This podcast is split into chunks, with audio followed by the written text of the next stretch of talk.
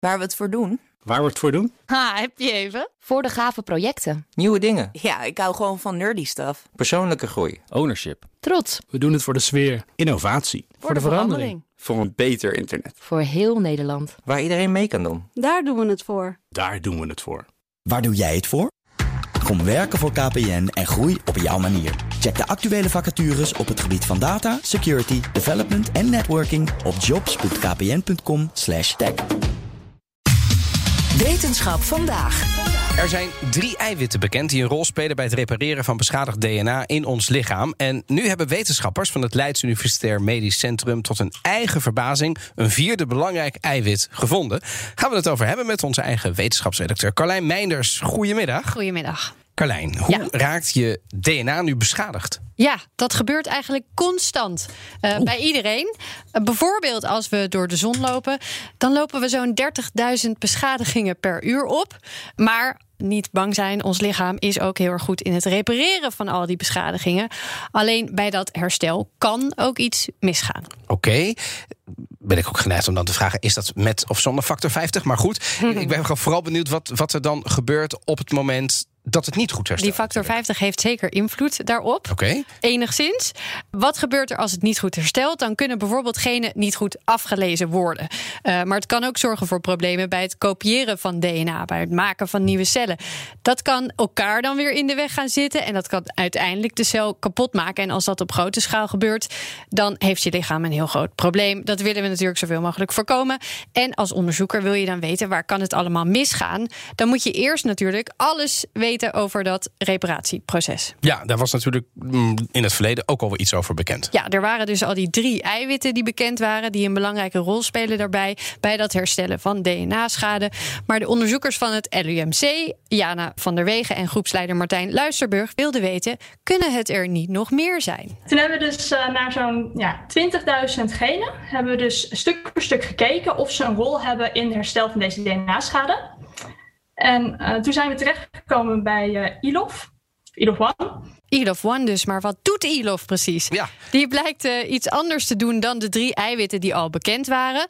Beginnen we even bij een schadegeval. Het DNA kan dan niet goed afgelezen worden door de eiwitten die dat klusje hebben. Er zijn dus eiwitten die zijn aflees-eiwitten, zeg maar. Mhm. Die lopen dan vast op dat DNA. Dat vastgelopen eiwit wordt door andere eiwitten dan uh, gemarkt, herkend. En dan komen die drie reparatie-eiwitten erbij om te repareren. Maar ILOF niet. Dus die komt niet er pas bij als die vastloopt op de schade. Maar die zitten vanaf het begin af aan, zit die er al aan vast. En dat maakt hem dus wel heel anders dan de andere hersteleiwitten.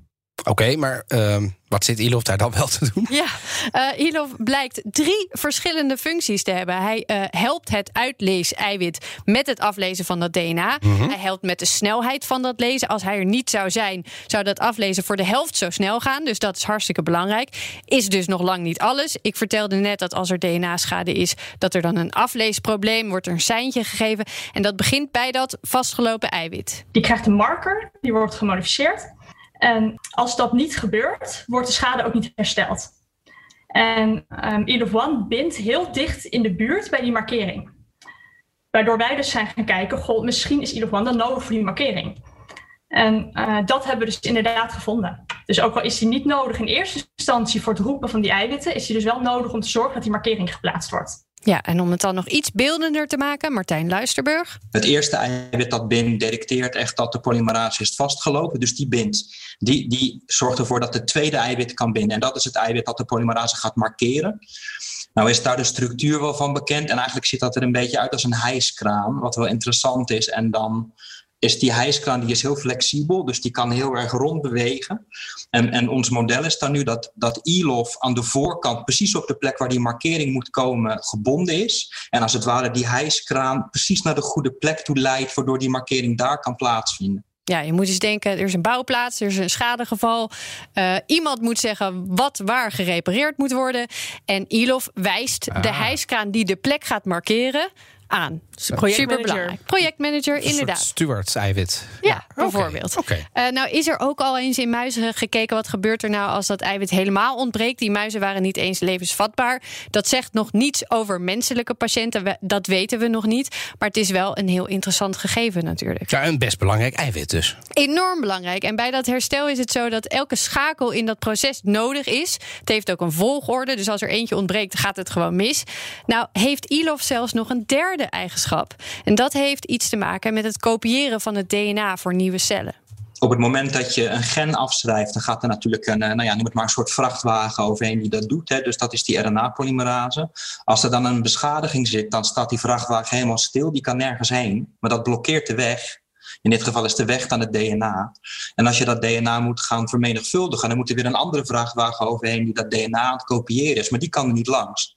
Dus we denken ergens dat ILOF daar een rol in heeft. In ervoor te zorgen dat die, dat die nou ja, DNA-snelweg op een of andere manier toch weer vrijkomt. Maar hoe dat dan precies werkt, daar hebben we echt geen idee. Dus dat is, eh, daar kunnen we nog heel veel jaartjes kunnen we daar gaan, eh, gaan puzzelen en gaan sleutelen. En dat betekent ook nog heel veel eh, versies van dit verhaal straks op BNR. Want dat houden we natuurlijk allemaal in de gaten. Ehm, ze willen dus dat proces nog beter begrijpen. Want je hoorde hem al zeggen: hè, je hebt eh, eh, het, het aflezen van de genen, Ja. het maken van nieuwe cellen. Die twee processen, dat, die hebben elk een eigen Als de een stilstaat, heeft de ander er last van. Maar hoe dat nou precies naast elkaar kan bestaan of elkaar opvolgt, daar zijn ze nog naar aan het kijken. En ze willen ook nog dus meer van die derde eigenschap van ILOF weten. En of het misschien ook in andere soortige eh, processen een belangrijke rol speelt. Dus is er altijd het bevredigende en tevens het onbevredigende van wetenschap vandaag. Dat je denkt, ja, ja. En dan, maar er moet nog wel heel veel ander Maar dat is toch mooi? Het Nee, is- natuurlijk, het- dat zeg ik. het Dat is, houdt nooit op. Het is, het is, het is We een perpetuum mobile. alles. Het houdt nooit op. Eh, voor jou nog even wel. Voor nu even wel. Dankjewel, Carlijn. Bij BNR ben je altijd als eerste op de hoogte van het laatste nieuws. Luister dagelijks live via internet. Bas van Werven. En heel langzaam komt de zon op rond dit tijdstip. Je krijgt inzicht in de dag die komt op BNR, het Binnenhof in Nederland en de rest van de wereld. De Ochtendspits. Voor de beste start van je werkdag. Blijf scherp en mis niets.